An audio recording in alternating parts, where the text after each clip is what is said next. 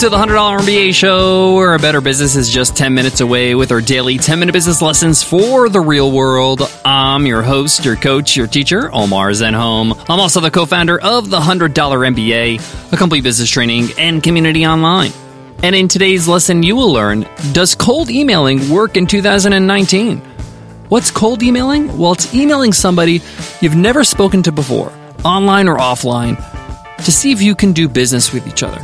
You're reaching out with an offer or even an attempt to build a business relationship. I get a ton of cold emails every day in my inbox. People emailing me, pitching me their businesses, pitching me their products, their services, asking, hey, can we work together? And I've never spoken to them before. Not in person, not on the phone, not on a video call, not on Twitter, not on Facebook, not through another mutual friend. So, do these emails work? Do they actually trigger somebody's interest to say, hey, I'll give this person a shot? Or are those days over? Is cold emailing a bad idea in 2019? That's what we get into in today's lesson. So sit tight because we're going to tackle this one in 10 minutes. Let's get into it. Let's get down to business.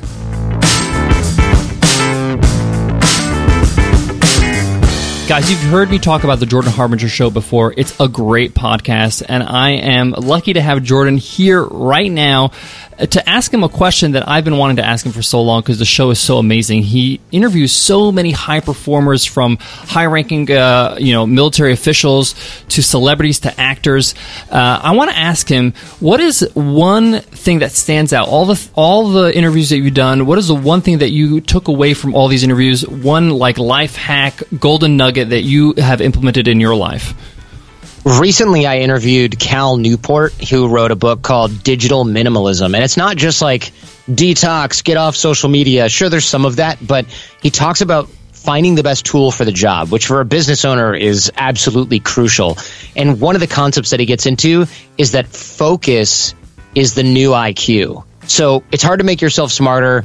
You can make yourself efficient up to a point where all extremely efficient in many ways, but a lot of us are distracted. So focus is the new IQ. And that kind of, that was one of those moments where I was like, oh my gosh, my head exploded because you don't just need better tools. You don't just need better concepts or whatever. But if you can actually pay attention to something and not get distracted for hours or a day, you can complete what seem like now superhuman feats. Oh my God. Uh, just hearing you say that and talking about that episode, I want to subscribe and listen to the episode right now. So, everybody do the same and uh, get so much gold, so much amazing content from the Jordan Harbinger Show by hitting subscribe right now.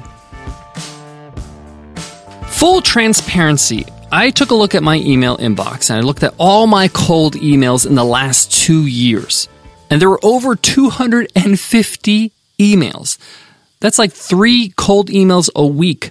Now, this is 250 different senders, different people. This is not including spam. Like, these are legitimate people, legitimate businesses. This is not somebody trying to sell me pharmaceutical pills, right? These are people that mention me by name, mention the podcast, mention our business. And out of those 250 emails, 250 people, I replied five times. Five times. That's like less than 2%, right? Why did I reply to those five emails? Well, they may have caught my interest. I may have heard of the person before. We've never met, but maybe I've heard of the company or the person who sent it to me. But at the end of the day, five is not a good number. So I got to ask myself, why don't I reply to these emails? And why do they not work? And how could they work? How can a cold email actually work for somebody? Well, first we have to start with the premise that when you're trying to reach out to somebody that is important, that you want to work with, that is of significance, chances are that person is busy. Your email is not on their agenda for today. They have other things on their to do list. Okay. So, how do you get on their to do list? A cold email just simply doesn't do it. Okay. Even if you've written it so well and it's so enticing, and very few of us have that type of copy skills. I can name two or three people that I know offhand that could do that. Your chances can increase dramatically if your email is not totally cold. And I'll explain in a moment. But the point is, if you want to take somebody important, somebody that you perceive as important's time, if you want to do business with them, you want to take their time to read it, to consider it, to reply to it, that's a serious investment of time for somebody they've never heard of. Why would they do that? You got to ask yourself honestly that question. And you might be saying, hey, I'm actually offering them something good, something that can help them, something that really, uh, I'm not even asking for money. I'm just asking, hey, I can help them in any way. It still doesn't discount the fact that it's going to take them time to reply. So, what do people actually make time for? Things they perceive as important, things they perceive that, hey, they should do. So, how do you get on the should do list? Well, you can send emails to people, right? But my question to you is why do they have to be cold emails? Why do you have to email somebody that you've never spoken to before when you can easily speak to them, right? You need to strategize a little and plan ahead so your emails are not cold and they do get replies. Even if the reply is, hey, I'm busy at the moment or I'm not interested right now, but please follow up with me in six months. You can simply just follow this person on Twitter. That's the beauty of Twitter. You don't need to uh, friend request them, right? They don't have to accept you. You can just follow them and you can follow their conversations, comment, and build a relationship from afar. I've been on Twitter for some time and I know the people that reply to my messages. So I'll recognize a name if I see it in my inbox. So spend a month or two or six following somebody on Twitter and contribute to what they do. Sign up for their newsletter. Find out what they're doing. Find out what they're launching soon. Are they coming out with a book soon? Is there a way you can help them when they need help? Instead of just saying, hey, I would like to help, when right now they're busy and they don't actually uh, need anybody to help them with something? I mean, look at this scenario. Instead of sending out a cold email, say, for example, you subscribe to somebody's newsletter, you're aware that in two months they're launching their next book. You've been following some of their discussions on Twitter and you've been, you know, partaking in those discussions, giving your opinions. And then you reach out to them and say, Hey, love the discussions we're having on Twitter. I read in your latest newsletter that you're releasing a book in two months. I'd love to line up a spot so you can appear on my podcast. I'd love for you to discuss the topic of your book. I'd love to work out a way so we can help you sell more copies. Thanks for the great discussions. Here's the link to my calendar to book a time for an interview. That is so much easier to reply to by clicking a link and then just choosing a date and say, Yes, I'll be on a podcast and talk about the book that I'm trying to sell. Yes, I recognize this person. Yes, we've had discussions on Twitter, and they're a subscriber of my newsletter. They're a fan of mine. They know who I am. They know what I do. And in order for me to do that, it didn't take a lot of effort, right? It didn't take, you know, a crazy amount of work. It just took a bit of time. And you got to invest some time if you want to take people's time. You can tweet that if you want. You got to invest in some time if you want to take some people's time. You got to do it. And you're going to get just a higher response rate because it's real and it's personal and it doesn't come off as like, hey, I've emailed 100 people today and you're just one of the 100 people that I've cold emailed. So I believe generally in 2019, straight up cold emailing somebody is not a reliable way to do business. It's just not. But the good news is, is you don't have to do it that way. You can just invest a little time to build some relationship with the person, even if it's at a distance. It makes a world of a difference. Subscribe to the newsletter and reply to one of the emails. Hey, awesome newsletter. Love this blog post. Going to be sharing it with my crowd. With no agenda, with no ask, just give and build that relationship. Spend some time. Now, this only works if you're actually strategic about who you want to build relationships with instead of just spraying your emails out to everybody. If you sit down at the beginning of your year or beginning of your quarter and say, hey, here are the 10 people I want to build relationships with. Here's the 20 companies I want to do business with. Let me start building those relationships now. Let me start following them on Twitter. Let me start making sure that I uh, chime in in the discussions. Let me follow them and, you know, subscribe to their newsletters. Let me maybe try out their product so I understand what they do. Maybe I'll watch a video or two on YouTube or listen to a podcast episode or three you want to try to increase the conversions of your email, this is what you do. Another strategy to avoid cold emailing and building relationships is to work off introductions. If there's somebody that you want to get to know and you know somebody that knows them, ask them for an introduction. Even if you're doing, like, let's say, an online summit, or you've had somebody on your podcast or on your web show, or contributed as a guest blogger on your blog. You've done business with that person, you've done something with them. Hey, thanks for being a speaker on our online summit. Do you happen to know Omar Zenhom from Webinar Ninja and the $100 MBA show? I noticed that your product integrates with his product. I'd love to have him as well on our summit. Do you mind, you know, doing a quick one-liner introduction? That person already has committed to being on that summit. They are sold on you, right? So it's going to be easy for them to say, "Sure, I know Omar. I'll send them a message right now. So much easier than, you know, sending a five paragraph cold email about, hey, this is the summit I'm doing. This is the value we're giving. This is what I need from you. And this is often what people say. This is what I need from you. They actually write those words and they have a list of bullet points.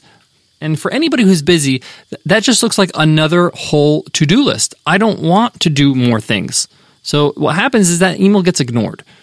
But if you come with an introduction, hey Omar, meet Sean. He's running a online summit. I'm going to be speaking there. I think it'd be a good fit for your audience.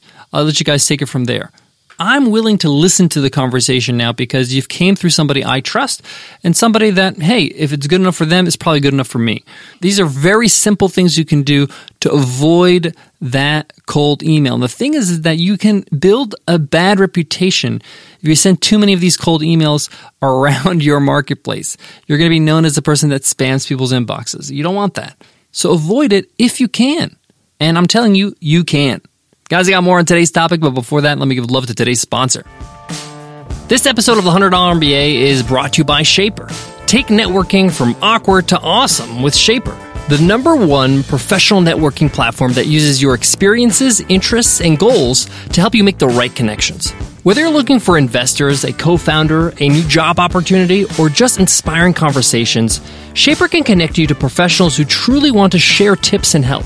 Each day, it suggests 15 people with similar goals and interests for you to meet. Then all you have to do is take a few minutes to swipe through your daily profiles and set up coffees with people who stand out. If you're a professional, the Shapr app should be installed on your phone. So download the app today. Check out Shapr online at shapr.co. That's Shapr, S H A P R dot C O. To learn more about Shapr, download the app and improve the way you network.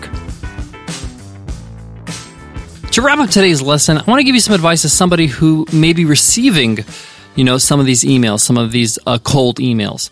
Some of us at the start, especially when we our business starting to get traction, we're going to start getting these emails, and we feel obliged to reply to every single one of them. We feel bad. We feel like, hey, I should reply to this person.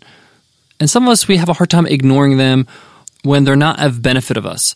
The best way to look at this is like, hey, I'm not asking you to like be a mean person. Of course not. But you got to look at your time uh, you have a limited amount of hours a day, right?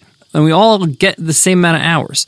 How are you going to spend those hours? Are you going to spend them on your customers, on your product, on serving your customers and making sure they're getting what they uh, are asking for, improving your product, all that stuff?